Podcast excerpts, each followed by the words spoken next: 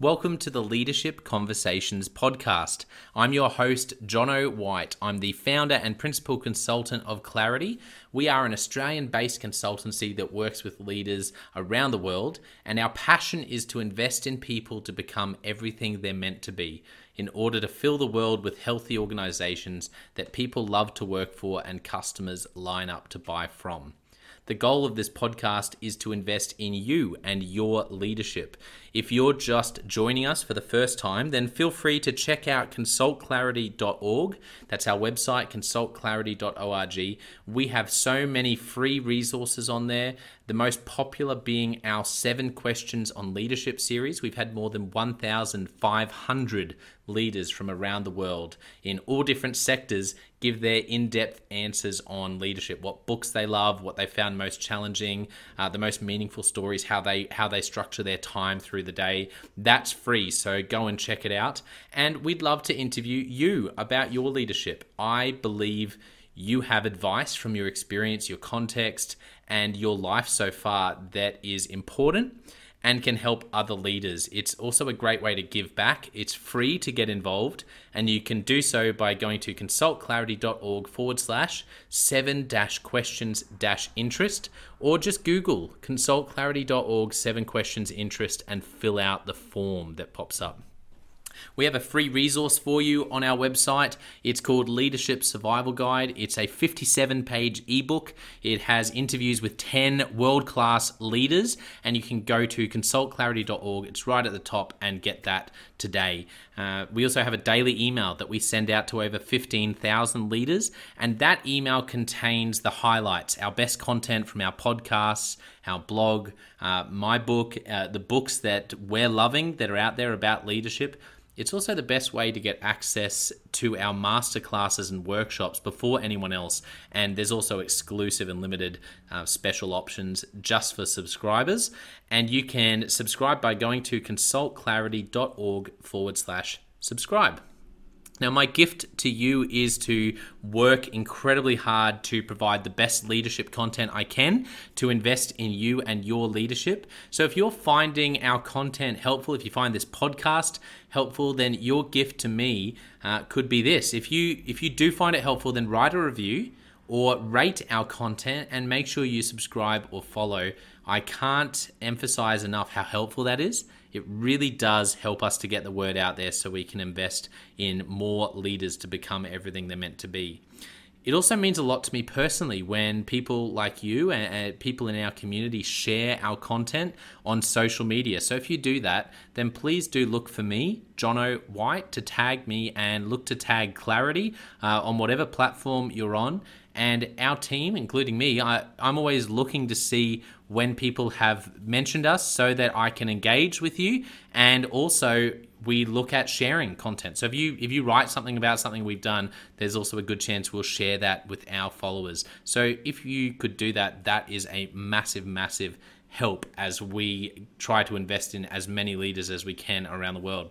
Last of all, you can check out my book about how to deal with difficult people even if you hate conflict. It's called Step Up or Step Out. It's available on Amazon. You can just look up Step Up or Step Out Jonno White, or you can go to store.consultclarity.org forward slash book and check it out there. I have coached leader after leader after leader, and in more than 50% of the sessions, this topic comes up. How do I deal with this person? I'm finding it really difficult, and, and I just want to find a way that doesn't blow up to do a really just to have a difficult conversation to lead them better. How do i do that? There's a three step process that i outline in this book that i believe can help you. Okay let's get into today's episode of the leadership conversations podcast. Enjoy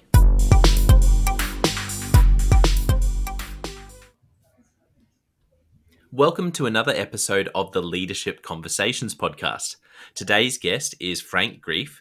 Frank is the CEO of Realbase. He's based in Australia, like I am. Uh, he's based down in Sydney. As listeners know, I'm still on my um, quest to get Tourism Queensland on board as a sponsor. If any of the TQ team are listening, I'm up in Brisbane, beautiful part of the world. But that's another story for another time. Frank, welcome to the podcast. Thank you. Appreciate it, Jonno. hey, first of all, uh, we were just saying before I started recording, really interesting. I, I'm I've been really looking forward to chatting with you actually because I feel like you work in a really interesting space, and you're also you have been leading and are leading now uh, company a company you know made up of that's that's gone through a lot of changes and I find that fascinating, and I, have been really looking forward to that. So, tell our listeners a little bit about Realbase, and and maybe just um, a quick sort of elevator pitch of the journey that you've been on, and uh, and just about what you do as CEO. Yeah, awesome. No, no worries at all. So, Realbase is a real estate marketing business. So, it's a it's a software company that focuses on real estate agents and, and the property transaction when it comes to either marketing yourself as an agent or marketing a property easiest way to think about it is we are a marketplace which connects real estate agents to real estate suppliers. So what most people wouldn't realize is every time a property goes, you know, for sale in Australia and New Zealand, uh, there'll be anywhere between eight and twelve different suppliers who are, you know, tasked with marketing the property. So thinking about photography, floor plans, signboards, brochures, social media, we connect all of those suppliers, so roughly about a thousand, to all of the real estate agents across Australia and New Zealand. Uh, and, and roughly one in two properties that sells across Australia and New Zealand will use our platform. So it's a bit like a, an engine to the real estate industry. Wow. Now, with regards to, I guess, oh, sorry, uh, with regards to the kind of the, the, the elevator pitch or the story behind it. Yeah. Um, so myself and my brothers, we founded the business um, roughly six years ago, a business called Realhub. Um, we were, you know, we had a, a, large competitor in the in the industry that had been in the game for about 25 years, um, and over the course of about you know five years, we started to you know take a, a you know fairly significant amount of market share. Um, and roughly about 18 months or two years ago, um, we actually got approached by that competitor, uh, Campaigntrack, our now great friends, uh, to merge our business. And so we did exactly that. We, we put together a merger. Um, so at that time, they were the number one in the space, roughly four times the size of us.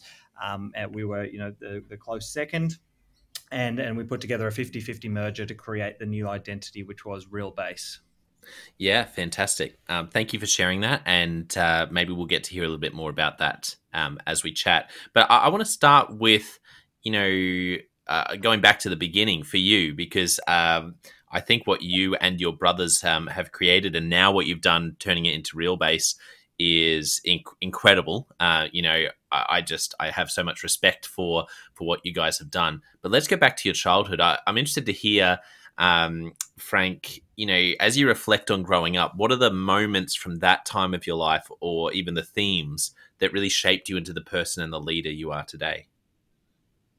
Yeah, it's a really good question, uh, and it's something I've actually been doing a lot of reflection of. Uh, you know, post uh, the acquisition that's happened recently, um, I, I, have a lot to uh, owe to my parents. So our story is we were actually born in South Africa, um, at the age when I was about four years old, my parents, um, myself and obviously my two brothers and my parents, the whole family, uh, they packed up everything they had, sold sold their property they owned, and and moved to New Zealand for a better life. Essentially, you know, they looked into our futures and went, you know, we want to provide a you know better life for you guys. And so packed up everything they owned into two suitcases, moved to New Zealand. Uh, the rand at the time was roughly eight to one. So you know what would be a house in, in South Africa gets you you know rent in, in New Zealand kind of thing. So they did that then you know my dad was a nuclear scientist but you know none of your degrees passed through uh, he was also in the army but you know couldn't couldn't just go and be in the army in new zealand so they had to you know take a bit of a you know humble pill and swallow it and and ultimately did everything they could to provide for us so what they did was you know they worked at a, a place called Sealords which is you know your your frozen fish uh, at, at, you know the, the New Zealand equivalent of Woolworths. Um, my dad would sharpen knives by night, and my mum would fillet fish by day, and they would do you know the role reversal of you know looking after the kids in the night and day shift.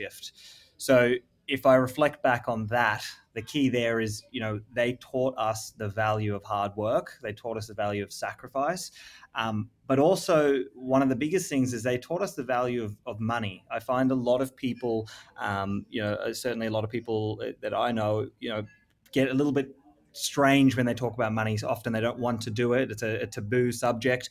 But you know, my dad's you know favorite thing he used to do is take us to to Woolworths uh, you know, late at night at 9 p.m. and, and find you know what the discounted aisle looked like and show us how how great the value of a, a chocolate milk for 19 cents is because it's about the use by date is tomorrow and that you know shaped us because ultimately we were taught the value of money and we were also afraid not to have those conversations um, you know as we were moving into the world of business which obviously you know it all rotates around you know business the reality is you need cash flow in um, to yeah. make sure that your business stays afloat yeah, absolutely. Wow, your parents are incredible. Um, it's I can't even fathom what they went through to actually take the family into a new country and then work those jobs coming from there. Like that's just incredible humility.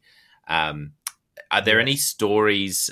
Are there any specific stories or, or, or moments about your mum or dad that you think of that pop into your head that really sum up what they're about and uh, or or you remember like you said about your dad taking you to Woolworths anything else like that where you think yeah that's that's that's a good example of how dad you know really taught me about um, how to think and mindset any other stories about your parents they just sound amazing yeah, for sure, absolutely. So the, the big one for for the you know, the journey of our business was uh, we were completely bootstrapped. We used every dollar that we had of our own money and we made a dollar stretch very far. So again to bring that back to to my dad. And this might you know sound crazy to a lot of people but you know it's just the reality is you know let's t- take us back. You know we were age uh, i was probably six or seven. We'd be in the food court of the local mall uh, and you know he would see you know he would see food on the table that someone's essentially wasted and be like well that's you know that's perfectly good food. And like it's a it's a you know it's a little bit embarrassing but the reality is like it's about the concept is like you know yeah. there's nothing wrong with it. And, and hey it, it's not going to cost it's not going to cost money and it's like that's you know showing the truth you know showing the truth of you know how to make it stretch and, and not being wasteful you know that was a, a huge lesson for us is just on on not wasting you know? So yeah. uh, the funny thing to laugh about as you know adults now is you know everybody you know you go to Woolworths and you get yourself some of course not if you're vegetarian but if you, you get yourself a chicken breast or chicken thigh back in our time, we used to they used to get the chicken bones, so like your chicken, uh, you, know, you know, ah. essentially carcass, yeah, and that's made for you know producing stock. And so rather than having chicken breasts, they would fire up about five of those because it would cost you about two dollars to feed the family, and you'd wow. you'd pick off that. And, and yeah. so that's just truly just showing the ability to to stretch a dollar and and and and showing you, hey, this, this is what you can do with a little. Yeah. And that was something that was ingrained in us and and, and exactly the, the kind of mindset that we took into our business. Yeah. Uh, not suggesting that we ate chicken carcasses at, at lunch, but you know, realities we had, you know, canned tuna and rice was our was our staple for mm-hmm. about five years of our business while we are paying ourselves roughly you know four hundred dollars a week yeah. because you know every dollar counted. Yeah, no, that's an amazing story, and once again, all I hear in that story is the is the humility. But that's that's like that, uh, that is an amazing business lesson as a young person to watch. And, and and what I hear in that story is it seems like it was like you know we're going to do whatever we need to do to make this work yeah. because we're thinking long term. You know, we we're, we're committed to making this move work. We're sacrificing heaps, but we believe that it's going to pay off. And and so it has for you and your family. I can hear that for your parents, but it also has like I imagine yeah. that mindset has happened with your business too because like you said you guys just you know just watched um watched every dollar. It, you know, you didn't. It doesn't sound like you had big venture capital behind you. Like you said, you were just building it, like sort of building the airplane as you're flying it. And so, what a wonderful yep. mindset to have. The only way to really do that is to is to you know to think about it this way is to eat the you know chicken carcass instead of the chicken breast until things add up you know so i think that's an amazing lesson exactly. yeah exactly right how have you seen that at play in the business? Like, if you think about how you guys have run the business, what you've learned, you know, six years doesn't sound long, but boy, I can just imagine the growth, the merger. Wow, it's, it sounds like 30 years worth of um, business in the past six years for, for you and your brothers. How have you seen some of those lessons from your parents at play in, in the real world running yeah. uh, Realhub and now Realbase? Yeah, so look, like uh, especially in the early days, right? So the, the the story uh, actually goes a bit like this uh, when you get down into the detail. Is I was a chef, so my um, I don't know if that had anything to do with the chicken carcasses. Maybe I wanted a better better life for myself with food, but I I had a, a dream from you know age eleven where I wanted to be a chef, and I knew exactly what I wanted to do, and all my studies at school were in relation to you know food tech, advanced food tech, and hospitality, uh, and I, I, finished school at age 17. I went and did my whole HSC and all that. I went to um, to Bathers' Pavilion and I worked as a chef for three years. Um, and so that whole process there taught me, you know, that hard work. So, you know, again, in the in the learnings from my parents is that you know the the the benefit of hard work. You know, I was doing about 60 hours a week, working Christmas, working Easter, everything like that and one day, um, you know, three years into it, I was earning about thirty-two thousand dollars, and I was about to be, you know, a, qualified chef. And I realized, you know, this is a lot of hard work for for what isn't a great reward for me. And so one day, my brother came to me, and at the time, he was working as a real estate photographer. Uh, and he said there's an opportunity to to pack up our bags, uh, move to Melbourne, and start a real estate signboard business. Um, and so that was actually nine years ago. So when I talk about Realhub, that was like a pivotal a, a, a transition wow. between the, the business we were and the business we are. Yeah. Um, and so again, reflecting back to my parents is, you know, during the time they were in South Africa, they moved 22 different times. My brother had never stayed in a school longer than two years. In New Zealand, we moved four times. And when we got to Australia, they've moved probably another 10 times. Um, and so again, that was the learning lessons is like not getting too attached to where you are. It's like just if there's an opportunity, strike. And so within a few weeks of that conversation with my brother, we packed up our bags uh, we got into a ute and we, we drove to Melbourne and, and outside of a, um, an area called Croydon. Yeah. We, we started this real estate signboard company inside a, a house. So in our living room, we would have a, a printer, a guillotine, we'd have two, two bean bags, uh, and we would just, you know, grind it out, install signboards in the morning, you know, help our customers in the day and then start printing ready for, for the next day. Wow. And so, you know, that that's a big thing that we learned was just, you know, taking opportunities and not being too attached, being kind of nimble in life. It's yeah, you know, we'd never had a place longer than like I said a few years, so you know we were not attached to anything. We weren't attached to things. We were just willing to to make moves and make opportunities happen. Yeah, that's incredible. And I mean, I hear that, and it's you know, it sounds to me like you, you know, I really feel like you you really deserve your success. You earned it. You did it the hard way, and but I think I think as well, there's something beautiful about going through those times. Like in hindsight, at the time, you know, it's pretty tough, but it it does teach you amazing lessons, which I think um, I think really helps position you to do something like you're doing now, where it's where I feel like some of the same principles apply, but just on a different level. What what were the biggest learnings you had? You moved to Melbourne, you're running it from the house. You've never done this before. Um, you're used to hard work, being you know doing your chef training. But in those early days, you know, and, and probably months and, and even maybe years, what were the biggest learnings you had about how to get a business off the ground? Yeah, good question. So I think one of the biggest thing that uh, that I learned, and, and, and I can certainly see the difference now of where we are, is we weren't afraid to get our hands dirty, and we weren't afraid to do any one of the roles that's required in the business. You know, so in the early days, like I said, we were, we were physically installing the signboards, we had to do the sales, we had to do the the templates, we had, we had to do everything. And I think the biggest lesson that that taught me is having depth as a leader is something that I strongly value. You know, and and this is sometimes controversial, but you know, there are some leaders that I, that I come across that they're in their particular field, and they're you know, when you ask them a question, let's say in my world, which might be about tech and product, it's like, oh, that that's not my role. You know, directed over there where because the journey for us was we did every single role. So when we trained a new team member, when we hired a new team member, we were the one training them. So when it comes time to today, like I, you know, I probably don't wear the typical CEO hat of, oh no, no, that's too much detail, you know, move on.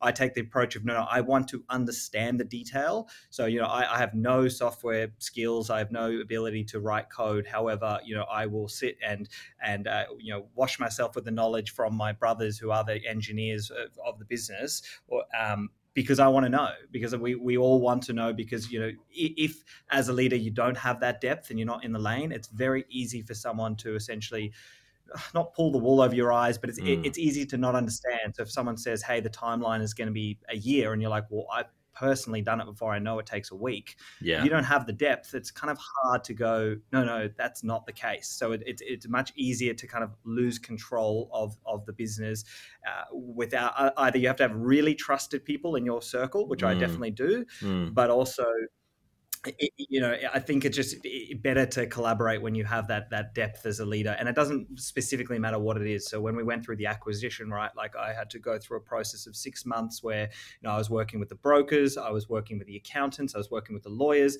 and I was learning a lot of stuff that I just didn't know, and I could have taken the approach of, well, I'm not a lawyer, so I'll just leave it in your hands. But like the reality is, that's in my opinion not good enough. So I, you know, from that six month journey, I learned all around what due diligence looks like from a legal, from a tech, and from an accounting perspective. Learning all that knowledge, so that ultimately, when then I could sit in front of the room, in front of the you know the potential acquirers, I had the depth and the knowledge to be able to talk where they can then go, okay, this person's trusted. They know what they're talking about rather than having to bring 20 people in the room and each person takes their little elements and there's no one who li- holistically can look over the top. Yeah, yeah, 100%. No, I agree. I think, and, and I think um, if we if we think about great leaders that that have inspired us. I think one of the things about a, a, great leader is they are willing to get their hands dirty. If you are, if you do need support, they are willing to jump in and, and sort of learn learn what you do and, and understand it as well. So I think it's it's not only great as a leader to to understand so you can give better advice, but it's also yeah, I, I think it sometimes when people are talking about unhelpful leadership they've experienced from others it's because they were they were sort of absent. They weren't willing to really get in. They just sort of wanted them to get on with the work without actually understanding what they did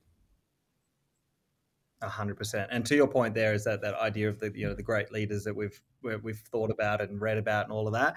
Those are exactly the ones that I would listen to and installing the signs, which was you know the Steve Jobs of the world, where you know he would be looking at the the, the microchip of the back of the Mac computer, making sure all the you know the the chips and stuff lined up correctly because he was so detailed in the product. Or the Elon Musk's of the world, who's like, I'm not really a CEO, I'm more of like that product person who understands deeply the product those are the kind of people that i like look up to and go yeah okay that that's the approach that i want to take you know not the that's not my role you know i'll hand it over to someone else yeah absolutely i want to ask you you know i I can imagine there's a lot of listeners uh, who are in a role where they're maybe a few years behind you with what you guys have done. So they're they're pushing through, they're doing the hard yards. Maybe they've grown to a handful of staff. Um, and and the question I want to ask is, when did you experience a a ceiling, or were there multiple ceilings every month, every year? Do you remember? Was there a point where you went, okay, it's like we need to almost um, pivot and uh, because we we've sort of outgrown where we've been, and and can you reflect on on that as you grew the company? For sure. Yep. So there's a couple that come to my mind, not necessarily the biggest ones, but just ones that straight away, when you mention it, they came straight there. And this is probably one that's very relevant to a lot of people. So the first ceiling for us was because myself and my two brothers were so, you know, get your hands dirty type, happy to do whatever role was required, and wanted to make every dollar stretch. There was a real sticking point in the first early couple of years where it was do we make the leap to hire our first team member beyond us three? And the concept was, you know, looking at the money, we're just starting to make some money, we're just starting to make some profit. And it's like, well, if we add this person, you know, one, what am I going to do? Because then, you know, I, I, let's say I currently install the signs. What am I going to do tomorrow when I no longer have to do that? And two, well, you know, how are we going to afford that? And so that was one of the biggest early ceilings that actually took a while to overcome. Like we only hired our first person, I think, in year two. Um, perhaps yeah roughly year two maybe even year three because there was there yeah. was three of us and and and for that decision you know we we had a kind of a, a, beautiful symbiotic relationship between the three brothers because we all, all aligned in our aspirations and where we wanted to get to but we were different in our approach. And so, you know, the one brother was much more conservative, uh, the other brother was you know way further out, way more willing to take risks, and then maybe I was in the middle. And so we'd have this beautiful dance every time a decision got made, big or small. It would be a screaming argument, and then it would kind of be like, well, two brothers against one doesn't matter which way it goes. In the end, we know that two against one, we've got to make that decision, right? Yeah. And so I remember the only way we across the line was myself and the the middle brother. We had made a decision. Okay, well, we are so committed to hiring this person that we will halve our salaries which will then give us the exact amount of dollars to hire the next person. And so that was that ability to break through that ceiling was like, we'll put our money where our mouth is. Yeah. So what we did is we actually each owned an investment property. So we uh, we sold the investment property so that we didn't have to fund the the mortgage. We then moved both of our you know at the times girlfriends now wives um, together into a two bedroom apartment, uh, and we paid ourselves four hundred dollars a week, and that happened for you know roughly you know about sixteen months, so that we could afford that first person, that first wow. employee, and that was the start of the journey, which was okay. Well, once you've broken that ceiling, yeah. the rest kind of you know it, it's a little bit easier. You know what I mean? That's so cool. The, the, the next one. Yeah, yeah. Sorry, please go sorry, on. apologies. I was saying the next one was the biggest and the most pivotal in our business that that shaped and changed everything. And It is back to my parents and the sacrifice. So we were within for the first four years of our business, we were within a franchise. So we actually didn't have our Realhub brand. We were you know working in a different uh, company's software. We had you know we are using their brand, and that franchise was actually the same franchise that my parents owned. So we weren't in, we weren't their franchisees or their employees, but we both had the same kind of agreement. And so we had to make a decision about year four. We realized like where we wanted to get to in the future was kind of far outpaced you know, where this franchise could help us get there in terms of software, in terms of brand, in terms of all of that. So we had to make a decision that was we're going to go out on our own and ultimately we're going to create our own brand, which was of course Realhub. And so we sat down in the room, myself and my two brothers, and we we wrote down on the whiteboard. We said, "What's the worst case scenario if we decide to do our own brand and our own business?" and we said, "Well, by association, our parents will lose their business. So even though you know nothing yeah. to do legally, nothing, none of that had nothing to do with it. But if we do this, there's a potential by association. Now we launched Realhub, so we, we made that commitment. We said, okay, if that happens, we back ourselves to pay our parents whatever the, the dollar figure was, which at that time we said, okay, their business is worth one million dollars, and we made that commitment that we promised each other, if that happens, we, we will pay that. And so we we promised each other, we did what we said, we launched the business, uh, and that was a really big ceiling because then three months into our launch, our parents were one day away from selling their business. Uh, and I got a call at 5 a.m. from my brother, and he said, "You know, mum and dad have just lost their business. We need to, you know, come to the office and we need to start planning how we're going to get out of this." Um, and in that moment, like our whole world turns upside down. So you know the, the, that that was a ceiling that was thrusted upon us. You know, it was a decision that we you know we we made, yeah. but then we didn't really realize that it was actually truly going to happen. And so at that time, they they lost their business, lost their livelihood. All of the income within that day got stolen away, and and for us now, the entire family is resting on the the success of what we had to create as as as this new business, which was Realhub. oh man, how like what what did that day and the next week and the next month um, look like when you were going through that? That must have felt like the pressure was on at a at a whole new level that was easily, you know, I, I, look back and I see that as being the best and the worst times of our lives. Uh, the best because from that, that gave us the drive that there was no option but to succeed. You know, I often look back and go, if that didn't happen, I don't know if we'd be where we are today because that was, in our opinions, you have no choice. You've made this decision, and if we're going to pay back this million dollars, like we're not going to do it from you know working and getting a salary. We have to do something major. But the worst time, because you know, I remember so clearly, we were in that two bedroom apartment I was talking about, and my parents, you know, like I said, sacrificed their whole life for us. I'm standing in the lounge room, the whole family's in this apartment, and I'm just seeing a tear roll down my mum's eye. And you know, they didn't take any, you know, like what could have been, you know, we, uh, you know, just getting angry at our children. We're so disappointed. They were like, this is not your fault. It had nothing to do with you. It, you guys, we back you, we believe in you, and don't feel bad. But I could see that that literally crushed them because they had been spending 10 years or so to build this business, build their livelihood, and they were getting ready for retirement. Yeah. And seeing that tear roll down my mum's eye, and all of us are just sitting there, like the amount of weight and burden and, and like guilt mm. was immense at that time. So it was really, really challenging. Yeah. Wow. Your your your parents really are just incredible people, and um, I yeah, I just always it, it, always brings a smile to my face when I hear um, about such um, wonderful, wonderful people who've had a great influence. Um, do you remember the moment when you realized you were going to like? Because obviously, like you said, the best and the worst, because it really pushed you to to know that you had to do it. But then there's always that question going, okay, we have to do this. But then there's a tiny question going, but can we? Do you remember the moment when you went, this is like we've done it, like it's definitely on track. What what was that moment for you? So I think that moment for us was we, we always had this. So you know, fast forward a few years, um, you know, the business was building. We were always we always had to be as a business profitable because there's no such thing as you know, we had to pay ourselves a salary, uh, and there's no venture capital, there's none of that. So we had to keep the business afloat. But at that time, you know, every time June would come around, we would just go and reinvest. So we'd be profitable by like two dollars. You know what I mean? So it, it never felt real in terms of we've done it until the day that our our our you know our competitors Campaigntrack walked through the door and said we need to merge with you guys. That was the day that we went, okay, we've done it because we were, you know, like I mentioned, we were one quarter the size. We were really getting some momentum. Yeah. And to have them walk through the door and validate us to go, hey, there is, you know, there's definitely something here. We need to work together instead of, instead of fighting. And then also because we knew that merger was happening, we then issued our parents shares. So we issued them 3% of the business, um, which was the moment that we knew this is going to work out because we know that there, there, there's going to be an end result here, which is either dividends or a sale or, or something. Yeah. And this we're going to pay this back. And you know, just when the acquisition happened, um, you know, they they've been left with three million dollars from from that acquisition. And so we did, you know, true to our word, uh, we were able to pay back and and and three exit. And so the, the, the moment that merger happened was the moment we knew we, we've, we've done it. Oh man, how did that feel?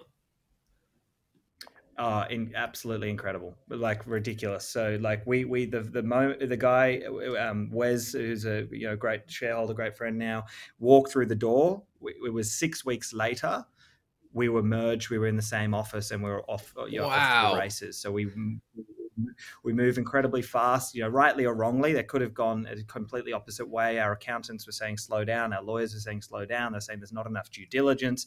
But we just knew that the deal was right on both sides. Yeah that it was just the right thing to do. Um, and that, uh, you know, this could be a whole different story of like the story of the failure and how I shouldn't have done that. But, you know, luckily we'd built enough trust within that six weeks that we knew that it was the right decision. And we, would known about each other for, you know, four, three, four years because yes. we were directly competing. So we knew the businesses on both sides were, you know, they were profitable businesses, businesses are growing businesses. So it just it just mm. made sense to us. So the six weeks felt like the right time.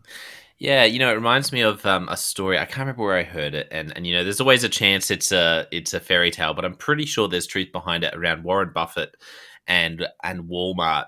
Um, the you know one of the I don't know if it's the founder of Walmart and, and Warren Buffett making a deal that was two or three billion dollars yes. worth and uh, and they had and I just remember hearing about this deal and Warren Buffett, who's so notorious about how thorough he is, um, did that deal on a handshake, and and I just remember hearing that and and just like my jaw dropped. But the point was they had worked so many, they'd worked so long together in different ways and knew each other for so long.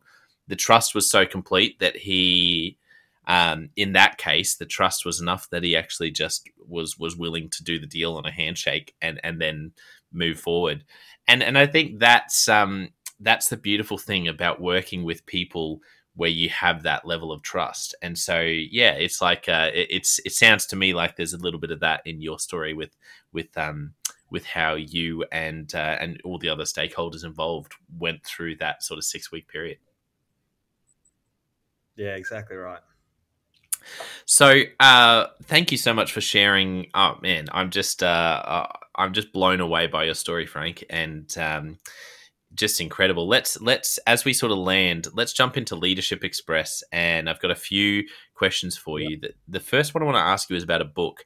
What is a book that you've gifted to other people, or you recommended to other people? Um, and and if you if there are a couple, then then you can share a couple. Yeah, awesome. I was going to say one makes it very hard. So I, I probably have three that, that have shaped me. The, the, the number one was the most critical, uh, I think, in, in, in shaping me um, because I had to be thrusted into a sales role when we launched Realhub because that was just, you know, I, I could talk. My brothers were the, the, the geniuses. Uh, and that was a, a book um, by a guy called Grant Cardone. And he's, you know, he's a, he's a full character, um, but it was it's called the 10x rule, and that really really helped to rethink the way I thought about you know what is possible around you know just going taking the goal and timesing it by 10 and saying okay well what would I need to do in order to get there? And the philosophy being you'd rather be you know a lot of people say you would rather have goals that are achievable. He's like you know scrap that. I'd rather have a goal that's 10 times and miss it by 50% I'm still way better than my initial goal. Uh, and that to me was you know one a great uh, way to think, but also yeah. an amazing sales book. So 10x rule was was one that you know I've, I have done exactly that. I've gifted. I've, I've told people about. I've let, read multiple times. Yes. Uh, the next one for me is the the Steve Jobs book. So Steve Jobs, uh, it's a, it's a it's a meaty book. I, I, I don't do much reading. I do a lot of audio books. Yes. So that's a 22 hour book, but it's just incredible. Like he's just got an amazing story. Like I probably wouldn't want to be him in terms of you know his type of character, but just incredible incredible story and and and the one thing I love is hearing the stories around people that don't just do it once. You know, mm. you can clearly see that the three times, and you're like, yeah, okay, it's not just a fluke. You're you're you're absolutely nailing this. Mm. Um, and the last one for me is the, the, the Nike book, The Shoe Dog. That's just an incredible story um, that I absolutely loved That that story. Oh, I'll have to check out. I, I, know a lot about Grant Cardone, but I haven't read um, the 10x uh, rule. I haven't read that book. Um, I, the Steve Jobs, that book is one of my favorites of all time. I, I was laughing oh, out yeah. loud reading that book. I don't know what it was, just the the stories and just his like. I think just how ridiculous his approach. Um, and like you said, but also successful. Like so, it just felt like he was constantly surprising people and then but everything would work yes. and it, not everything like a lot some things didn't but uh, yeah like you said i wouldn't yeah. i wouldn't even recommend him as the ultimate leader necessarily but to read about the person the human being behind what is incredible success when you look at say apple and like you said others yes. that book is is amazing and I'll, I'll have to get the shoe dog that's another one so thank you that's there three brilliant recommendations frank um what is a so I want to ask you about entrepreneurs because even though you're you've now gone through this, um, you know, merger, you're still very much someone who has recently been in the shoes of an entrepreneur. So for our listeners who are who are entrepreneurs or on a side hustle where they want to they're trying to take something big, what's the biggest problem or challenge for an entrepreneur who's funding it themselves? Oof, um, that's a that's an interesting question. Um, uh, I'm trying to think how to how to best answer that. I mean, look, I, I, still feel like I'm going through all of that. Like the reality is, I'm only I'm, I'm 29 years old, so I, I, I, still feel like I have a lot, a lot to learn, and perhaps I don't even know what that is just yet. But I think it, you know, the ability for me to sit here today and be able to talk about hindsight and be able to connect the dots, like Steve Jobs says, you know, you connect the dots. Looking back, it's very easy to look at the pathway, but looking forward, when you don't know if these things are going to be successful, that's probably the hardest challenge. Is you have to take so many leaps of faith where you don't know if you're going to be able to sit down and have the you know be on a podcast and tell the story of how it all connected it yeah. might just be a it might just be the wrong decision and, and a failure mm. so the, the the that's number one is is just having you know you noting that you have to have many leaps of faith that you don't know what the outcome is going to be um, and number two for me has always been get, making sure that you don't let perfection get in the way of progress. Like I can't stress this enough. If anybody who knows me works with me, they know that I'm I'm an eighty percent guy for a lot of the stuff I do. You know, I I would rather get something out quickly and fast, and then hey, it didn't work, that's fine, move on, than spend two years launching a, a project. You know, so like when we first started, you know, within four weeks we had our first customer. We hadn't even yet perfected our processes. We were nowhere near perfecting a process, never even installed a sign, but it was that's what we needed to do and just get those stepping stones happening and st- and start going. So like, don't you know if you're doing your side hustle, don't mm. get too distracted around it has to be perfect before I launch it. It's like that that is the easiest way to yeah. just drag you down into the into the mud and the details and never start essentially. Yeah, so good. Uh, I, I I agree. I think uh, you know that minimum viable product um, sort of idea, or one of my. I, there's a great book that I read a while back that was called Ready, Fire, Aim, and I just love that approach. It's yes. like if you want to be, I feel like that's entrepreneurship 101. You got to get ready, you got to fire, and then you got to work out, okay, what happened, and then aim. Um, yeah, yeah, So, so I completely resonate resonate with what you said. That's that's gold. Um, what about? So, I one thing that always comes up is you know, and it's really great having a leader on. Like you said, you're 29. I, I have lots of leaders on who are in their 50s and 60s. So I'm interested to ask you about morning routine, about you know when you when you look at what leaders are researching entrepreneurs people are obsessed with the 5 a.m wake up and morning routine. And and rightfully so because it's important. But what's your advice? Are you a i wake up at 4.30 a.m or you know like mark Wahlberg famously up at 3 a.m or something? Or are you a that doesn't matter at all if you're an entrepreneur in 2022 yeah, I think I think the, the the biggest thing is there is no one way. There's no one way to get to the success. I think you can definitely do that, and and look to be honest, that was for the majority of my time that is what I do. Um, but I think there's so many there's so many different pathways to get to the end result and the outcome is what i care about most so you know i heard a good thing yesterday in a podcast i was listening to which i absolutely loved was this concept of things come in seasons. So you know, you know, there's some people who will be I'm the 5 a.m. person every day, always for the for the last 20 years. That's amazing, but I couldn't resonate more with this concept of things come in seasons. You know, sometimes I do really long hours at work and I, I get behind my desk at five, and then other times I'm doing nine to 5:30 on the dot, right? And it's like I'm I'm I'm open to things coming and going in in seasons, and so like prime example, uh, you know, four, four weeks ago, I went on holidays. Before that, I was doing 5 a.m.s every day. I go, I train five days a week. Um, but post the holiday, I've kind of fallen into a routine where I'm actually waking up at, at six, and that's okay. You know what I mean? Like, it, like I'm not going to beat myself up over that, and it's also not going to be a, a, a change in the air to all of a sudden you no longer can create success because you're not following this exact guideline or this exact book. I, I don't kind of subscribe to the concept of this is the exact guideline to be successful. Yeah, yeah, love it. No, I think that's a great answer. Um, okay, this one can be something fun or it can be something serious. What is a movie or TV yep. show that's like an ultimate favorite of yours or, or had a big influence on you? Ooh, um, oh, don't know about I don't know about influence, but it's a good it's a it's a good story for the people who, who, who know it. So when I, when I was asked to be the CEO of Realbase as we did the merger, um, I my first thing I did is I, I, said, okay, well, there's two businesses coming together. I think the number one thing we need to focus on is aligning cultures because we need to be able to keep the great people that we have today. We need to align them and we need to drive towards a com- common cause. And so I said, okay, well, we need to do that by getting in a really solid, uh, you know, t- HR person um, and not your, you know, t- check a box uh, contract style HR, but more of that the, the person who can pr- promote and get everybody excited and, and and values driven. And I was watching the show, and I love the show Billions, right? And there's the the, the, the main lady of Billions uh, is like a psychologist and kind of like HR, and she yes. sits down and like breaks them apart, and then she sends them back out, and then they conquer the world. And so I had this concept, and I was like, I love that. And so this the, the awesome lady by the name of Bobby, who's now our chief uh, chief human resources officer, nice big title.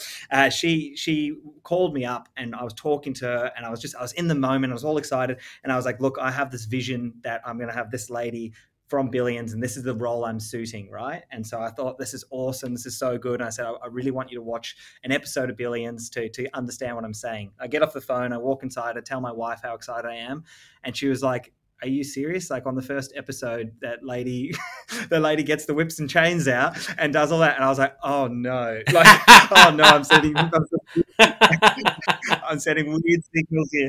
And so, and luckily, you know, luckily Bobby was an absolute champion. She never raised it. I never raised it because I was just so awkward. And then one year later, only a few months ago, she said to me, hey, I need to talk about this. She goes, she goes, I sat down with my husband immediately after that conversation. We watched an episode and he looks at me and he goes, are you sure? like, are you sure you want to work there? And thank goodness we can have a laugh about it. oh, that is such a great story, Frank. I love Billions as well, and that is, um, yeah. you know, it, it is, and it's one of those things where it's people have brought it up multiple times. You do learn so much from shows like that because the writers are so like they're they're just brilliant at dissecting real world like they're they're real world principles. Now, yes, the stories are like always, yeah. you know, stretched because they're they make it, you know, yeah. they got to keep you on the edge of your seat every season. But um, and I completely see how I completely see how that happened because her role is like you said is brilliant having someone who really is there to to not just tick a box with uh, who are we hiring how are we managing them but actually really across the culture. And yeah, I know exactly the scene you're talking about, and it's just cracking me up. That is fantastic. oh, so good, um, and and really genius to have a have to be focusing so much on on um, on someone in that role. So that was that was gold. That made my day. Um, okay, one one more question for you as we land. Um, if you could only give yep. one piece of leadership advice to a young leader who's listening, what would you say to them? Uh, my number one thing would be absorb.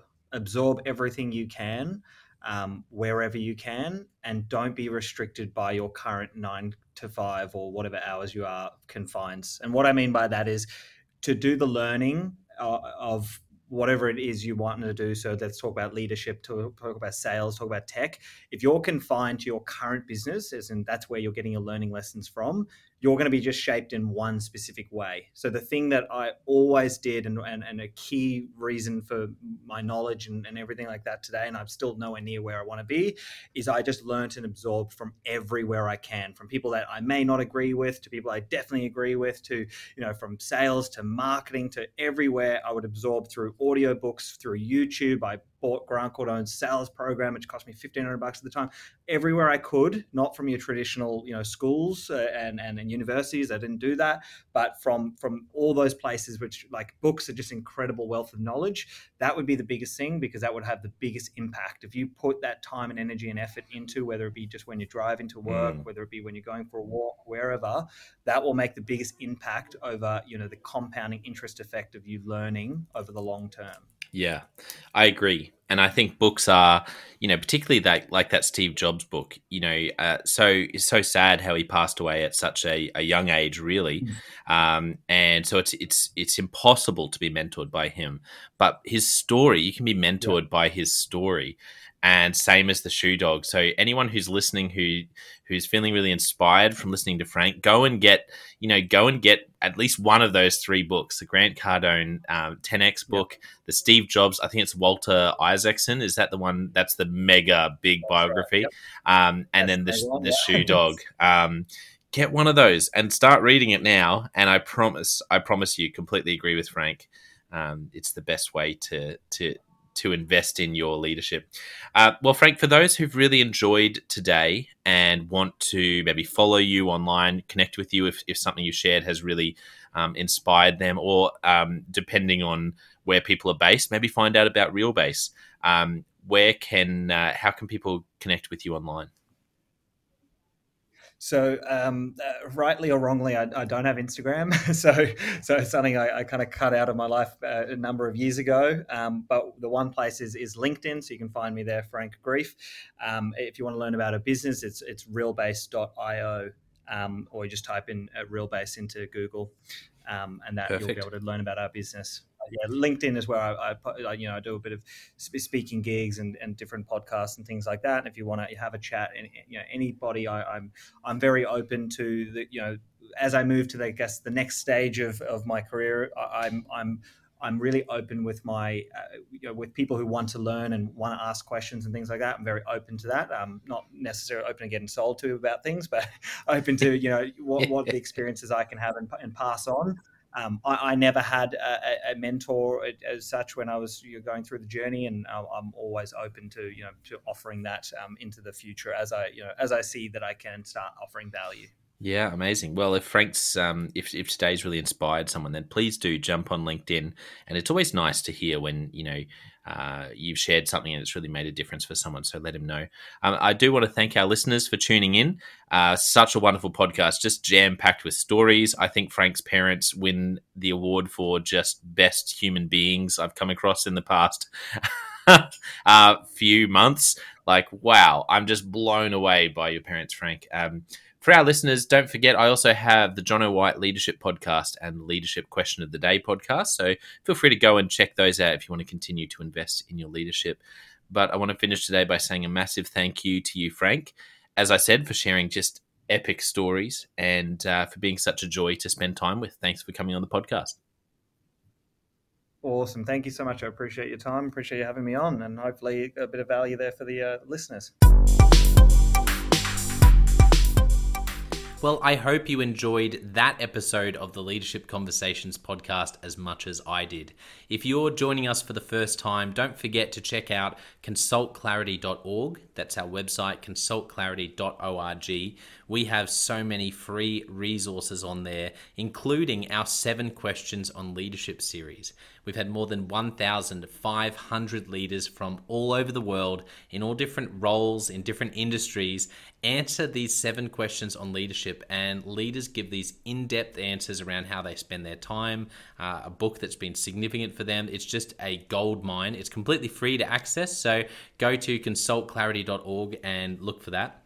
We'd also love to interview you about your leadership. I believe your experience, your life, your context means that you have advice on leadership that other leaders can learn from. Yes, you, if you're going, not me, well, no, I really believe you would have something to add. So if you're looking for a way to give back, it's completely free to get involved. And we would love to interview you through the seven questions on leadership. You just go to consultclarity.org forward slash seven dash questions dash interest or Google consultclarity.org seven questions interest and fill out the form and get involved.